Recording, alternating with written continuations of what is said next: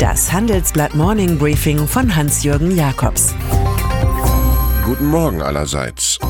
Heute ist Mittwoch, der 24. Juli. Und das sind heute unsere Themen. Showtime für Boris Johnson. Daimlers richtige Chinesen. Das war's, sagt Fußballpatron Uli Hoeneß. Großbritannien. Wenn Queen Elizabeth II. heute den Fun and Fury Politiker Boris Johnson zum 77. Premierminister ernennt, wird Großbritannien konfuser und komischer, aber auch kostbarer. Für Europa wächst der Zwang, trotz allem enge Beziehungen zu einem Land zu halten, dem wir Shakespeare, Magna Carta und die Beatles verdanken. Johnson, jetzt Chef der konservativen Partei, stellte sich schon mal als The Dude vor, als ganzer Kerl, als Charakternase. Er ist einer, den der Boulevard nur Bojo nennt, verzückt über ein Showtalent, das dem ähnlich gelagerten Donald Trump ein paar Einheiten Intellektualität voraus hat. In unserer Titelstory ist Johnson Cheerleader in Chief. Hätte er noch Zeit für sein geplantes Buch über Shakespeare, dürfte ein Zitat aus Wie es euch gefällt nicht fehlen. Der Narr hält sich für weise, aber der Weise weiß, dass er ein Narr ist. Sichere Erkenntnis, mit Johnson steigt die Wahrscheinlichkeit eines harten Brexit im Oktober. Michael Hüter, Chef des Instituts der deutschen Wirtschaft, rät Firmen, sich auf einen EU-Ausstieg von Großbritannien ohne neuen Handelsdeal einzustellen. Eigentlich war dies seit Frühjahr geboten, jetzt definitiv. Gefährlicher als der No-Deal-Brexit sei, so die Wirtschaftsweise Isabel Schnabel, die erhöhte Unberechenbarkeit des neuen Premiers. Das sei Gift für die britische und letztlich auch für die europäische Wirtschaft. Erste Entscheidungen traf Johnson bereits. So soll Andrew Griffith, Finanzchef des Pay-TV-Konzerns Sky, als Top-Berater das löchrige Verhältnis zur Wirtschaft kitten. Der Ausspruch Fuck Business des neuen Premiers war wohl nicht so glücklich.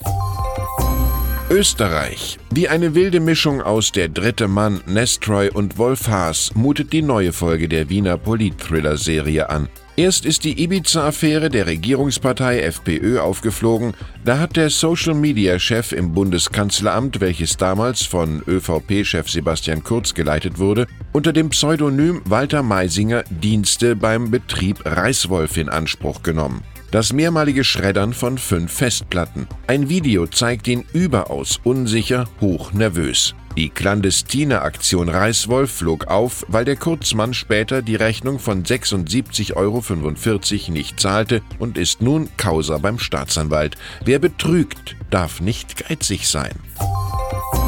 Ganz Österreich überlegt nun, in welche Kategorie von Karl Kraus der jugendliche Held Sebastian Kurz wohl fällt. Ein ganzer Kerl ist einer, der die Lumpereien nie begehen wird, die man ihm zutraut, ein halber, dem man die Lumpereien nie zugetraut hat, die er begeht.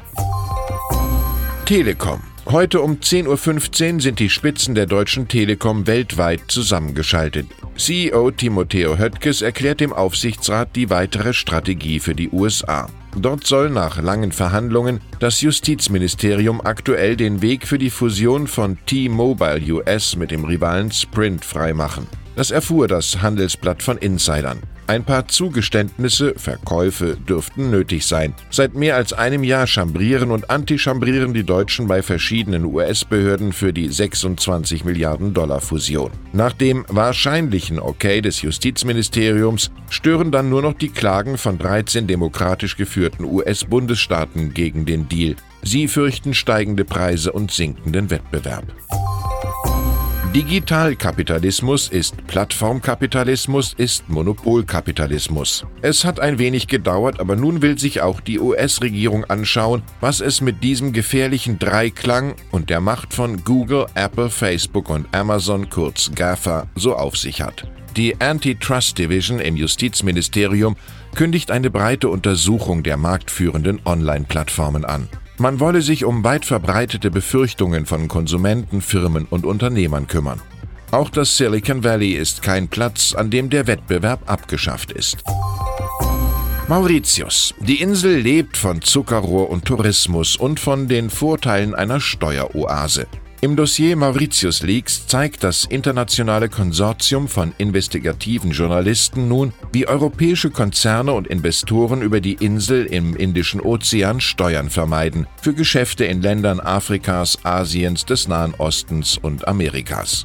Es lassen sich faktisch Steuersätze von 3% erzielen. Auch Popmusiker Bob Geldof mit dem Hit Do They Know It's Christmas soll für Investments die Masche Mauritius genutzt haben. Genauso wie in der Vergangenheit die Deutsche Bank, Volkswagen oder Porsche. Die Einfuhr blasphemischer Bilder hat das Geldparadies übrigens jüngst strikt verboten. Daimler. Die richtigen Chinesen sind jetzt bei dem kriselnden Autobauer mit 5% eingestiegen, die Freunde vom Staatskonzern BAIC. Gemeinsam produziert man seit langem in der Volksrepublik. In dieser Halle der Harmonie haben die falschen Chinesen der Autofirma Geely jedenfalls nichts verloren. Das Unternehmen von Li Shufu hatte sich 2018 bei Daimler Spitzname Roter Stern Stuttgart angeschlichen, wie die Indianer bei Karl May und knapp 10% gekapert. Das Warten auf weitere Veränderungen im Aktionärskreis wird einstweilen begleitet von der Kakophonie schräger Bilanztöne. Sicher ist nur eines, Daimler wird chinesischer, wie unsere Zeitung titelt.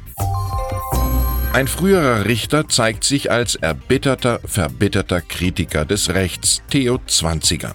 Der einstige Präsident des Deutschen Fußballbundes gibt deswegen sogar seine Bundesverdienstkreuze zurück.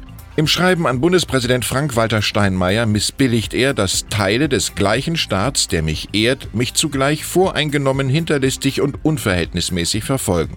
Das Dokument liegt uns vor. Es geht bekanntlich um medial stark orchestrierte Ermittlungen wegen einer dubiosen Zahlung von 6,7 Millionen Euro des 20er DFB an den Weltverband FIFA, Affäre Sommermärchen, die bis heute nicht aufgeklärt ist.